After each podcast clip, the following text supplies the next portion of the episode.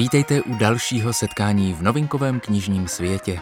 Dnes nás čeká jediné téma Velký knižní čtvrtek. Jeho jarní část startuje 18. března. V ten den se najednou před čtenáři objeví 12 novinek. A ten tucet knih nejrůznějších žánrů si dnes představíme.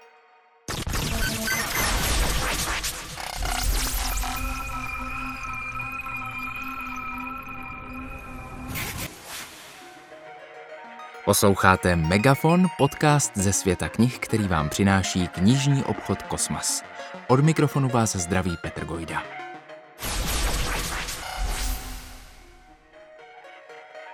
Woody Allen napsal autobiografii. Nejen pro milovníky jeho filmů, scénářů, knih nebo hudby tahle čtyři slova stačí – Brýlatý intelektuál, neurotik, připomínající nejvíc postavu z éry němých grotesek, umí vyprávět a má co vyprávět. Třeba to, jak vystupoval jako stand-up komik, jak natočil svůj první film, nebo jak se filmovalo všechno, co jste kdy chtěli vědět o sexu, ale báli jste se zeptat. A pochopitelně není vynecháno ani soukromí dnes 85-letého tvůrce, které rozhodně netrpí fárností. Autobiografie, kterou se bála vydat mnohá slavná americká vydavatelství, nakonec vyšla a v českém překladu Michaela Žantovského teď čeká i na vás. Woody Allen mimochodem.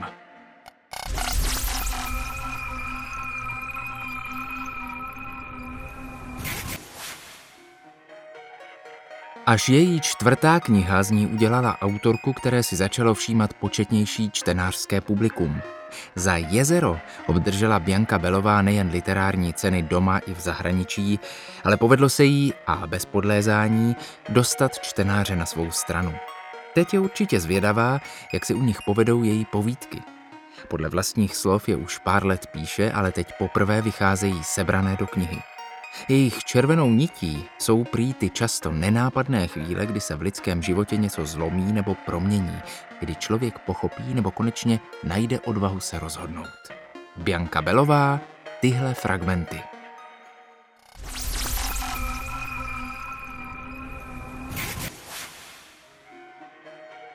Slovenský spisovatel Josef Karika vypadá jako spořádaný slušný občan a jistě také je mírným a přátelským člověkem. Přesto si autorsky jako žánr svého srdce vybral thriller, tedy román Nervák, napínák. Umí vyvolávat nesnad přímo duchy, ale velmi naléhavou temnou atmosféru. Bylo to tak už v Propasti nebo v Trhlině, jejíž sfilmovaná podoba patřila k nejnavštěvovanějším kusům slovenské kinohistorie. Teď můžete otevřít jeho Smršť, kniha o větrném démonu od Oravské přehrady. Prostě začne foukat a zjeví se vám stařen, které se nedá zbavit. Josef Karika, Smršť.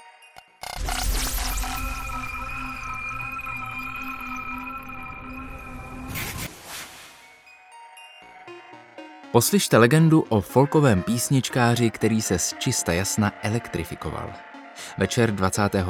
července 1965 vyšel Bob Dylan na jeviště Newportského folkového festivalu v černých džínách, černých botách a v černé kožené bundě.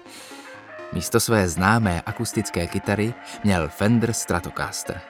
Když zkoušel ladění a připojilo se k němu kvinteto doprovodných hudebníků DAF, se neklidně zavlnil – pak se skupina pustila do syrového čikékského blues a Dylan s úsilím překřičet tu nejhlasitější hudbu, jaká kdy byla v Newportu slyšet, vyštěkl svou úvodní větu. Už nebudu dál na Megíně farmě dřít. To, co se dělo v zápětí, je zamlženo ve víru protichůdných dojmů. New York Times napsali, že Dylan byl nemilosrdně vybučen folkovými puristy, kteří považovali tuto inovaci za nejhorší kacířství. Podle některých zdrojů se jemný obr folkové scény Pete Seeger pokusil odseknout kabel mikrofonu sekerou. Někteří v publiku tančili, někteří plakali. Mnozí byli zklamaní a vsteklí, mnozí aplaudovali, mnozí byli ohromeni a šokováni hudbou nebo negativními reakcemi. Co se to stalo a proč se to stalo, co tomu předcházelo a jak to pokračovalo, to se zájemci mohou dozvědět v knize, podle které právě vzniká film. Elijah Walt, Dylan se dal na elektriku.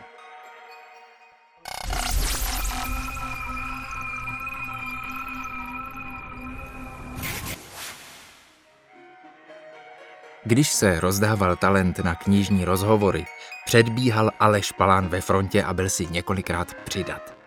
Už před šumavskými samotáři měl za sebou pár povedených knižních setkání s mimořádnými osobnostmi. Namátkou s opatem Vítem Tajovským, s bratry Rejnkovými, s Kateřinou Šedou. Posílen paradoxem, že zveřejněním samotářských příběhů se člověk stane populárním, přichází teď odemykač lidských příběhů s knihou rozhovorů se šesti ženami, které si v životě museli projít bahnem dna, ale nevzdali to. Kniha je opět vkusně doprovozena fotografiemi, tentokrát od Alžběty Jungrové. Ale špalán nevidím ani tmu.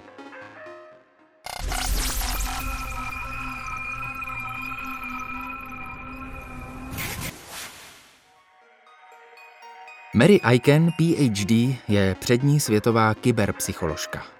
Prováděla výzkum a spolupracovala s mnoha mezinárodními institucemi od Interpolu přes FBI až po Bílý dům. Ve své knize popisuje, jak online prostředí mění lidské chování. Zabývá se nejrůznějšími aspekty internetu, digitálních médií a sociálních sítí a jejich vlivem na člověka a jeho jednání – Přináší nejen překvapující statistiky a údaje, ale především je ilustruje skutečnými alarmujícími případy odhalujícími skryté trendy, které formují naši kulturu a nastolují znepokojivé otázky. Bere čtenáře na cestu do hlubin digitálního světa, kde čekají nástrahy, které mohou změnit lidstvo nepředstavitelným způsobem a zásadně ovlivnit přirozenou evoluci. Zvláštní důraz klade kniha na to, jak nové technologie ovlivňují a jaká nebezpečí mohou znamenat pro děti. Je pouhou iluzí, že kyberprostředí je bezpečnější než skutečný svět a že online propojení s ostatními lidmi přináší menší rizika než kontakt tváří v tvář. Lidské instinkty se vytvářely a zdokonalovaly pro reálný svět. Při nedostatku signálů a dalších drobných informací, například výrazů tváře, řeči těla nebo fyzických rozměrů, nejsme schopni činit plně informovaná rozhodnutí. Mary Aiken Nebezpečný efekt.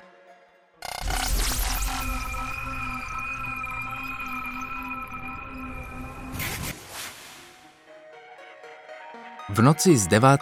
na 10. listopadu 1989 padla berlínská zeď. 165 km dlouhá stavba zahájená roku 1961 oddělovala západní zóny Německa od těch východních a bránila občanům z těch východních utíkat z totality do svobody. Těžko najít viditelnější symbol studené války. Vyprávění Iana McGregora postrádá široký záběr historické analýzy.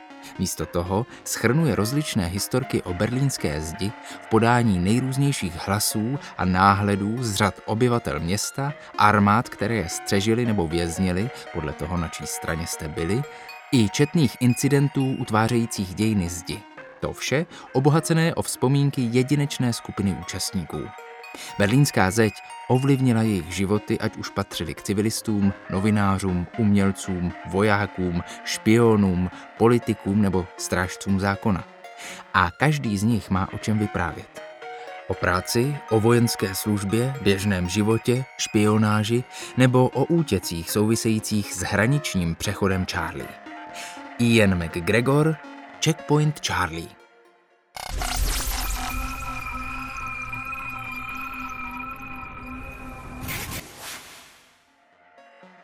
Ve snaze očistit památku rodičů zpřístupnil Horst Wechter Filipu Sancovi, předsedovi anglického penklubu a odborníkovi na mezinárodní právo, rozsáhlý rodinný archiv, jenž spisovateli umožnil do detailů zrekonstruovat všední i dobrodružný život vysokého důstojníka SS, guvernéra okupovaného Krakova a poté Lvova, obžalovaného z masové vraždy víc než 100 tisíc židů a Poláků. Společně se Sencem sledujeme Vechtrovo idylické manželství a rodinný život. Jeho nacistickou kariéru i útěk před spravedlností přes takzvanou krysí stezku, kterou se vydali Adolf Eichmann, Josef Mengele a tisíce dalších nacistů do Peronovy Argentiny, aby získali novou identitu. Vechter se tři roky skrýval v rakouských Alpách, než se dostal do Říma, kde mu pomohl vatikánský biskup. Zůstal tam tři měsíce. Jeho útěk z Evropy však přetěla záhadná smrt, vyvolávající spekulace o vraždě. Filip Sanz, Krysí stezka.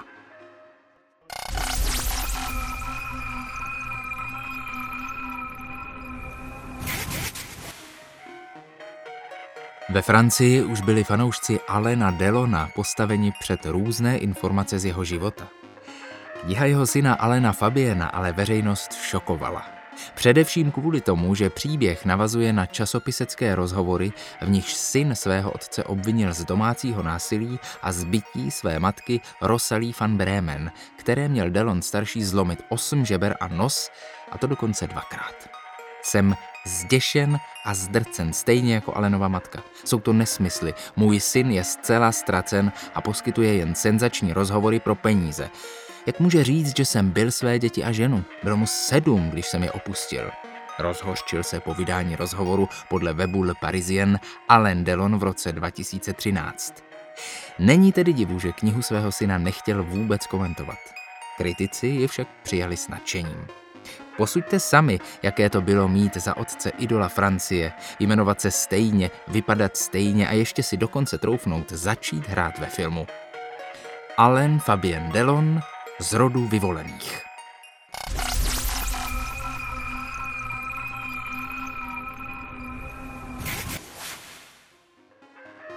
Ruská historička a publicistka Míra Jakovenková se od druhé poloviny 50. let snažila o rehabilitaci svých příbuzných a strávila proto celé hodiny ve frontách na prokuratuře, u nejvyššího soudu a vojenského tribunálu.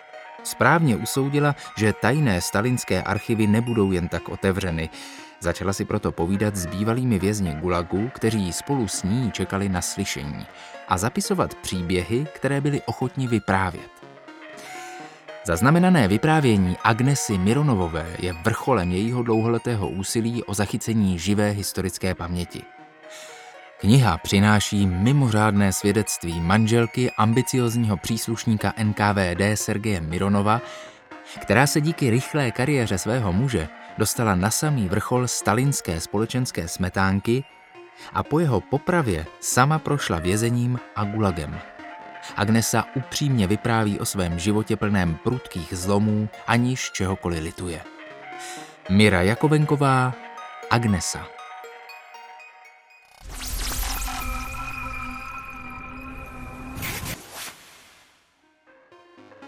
Několik hodin poté, co mladá dívka pustila netvora do svého domu, probudil se Honza Jungmann do chladného rána. Většinou spal, dokud ho nevytáhla z postele vůně snídaně, kterou v kuchyni chystala mamka s babičkou. Teď ale mžoural do tmy a pátral po zdroji zvuků, jež ho vytrhli ze spánku. Přicházeli z lesa. Nejdřív ho napadlo, že se snad do zdejších kopců zatoulal lev. Tak hluboce a zlověsně znělo to volání. Nelidské táhlé výkřiky vystupovaly ze tmy a zase v ní zanikaly, když je o chvíli později přehlušily jiné z opačné strany. Zněli tak nějak dávivě, ale zároveň mocně a suverénně. Tak začíná kriminální román Františka Šmehlíka. V horské osadě Beskyt prý řádí maniak, ale dvojici ostravské mordparty Lada Nitka se to nějak nezdá. Co když je to někdo z místních, rázovitých? Promyšlená zápletka, spletité vazby v malé horské komunitě, to je kniha Františka Šmehlíka Slyšet jeleny zpívat.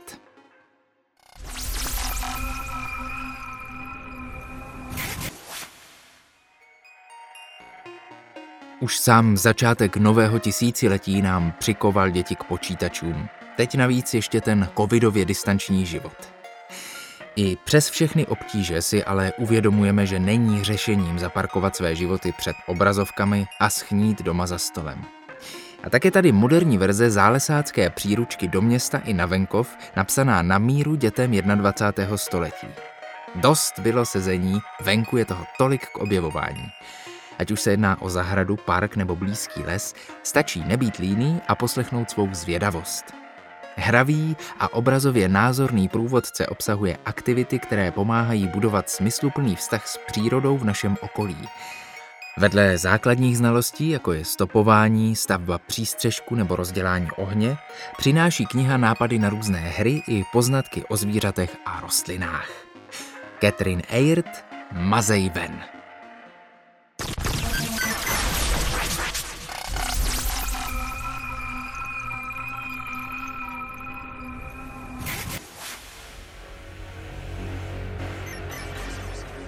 A to je z dnešního novinkového megafonu všechno. Najděte si knihy jarního Velkého čtvrtku a vyberte si z nich ty, které vám padnou do oka. Nechte si je poslat nebo si je vyzvedněte u knihkupeckých výdejových okének. Za týden se zase naslyšenou těší Petr Gojda.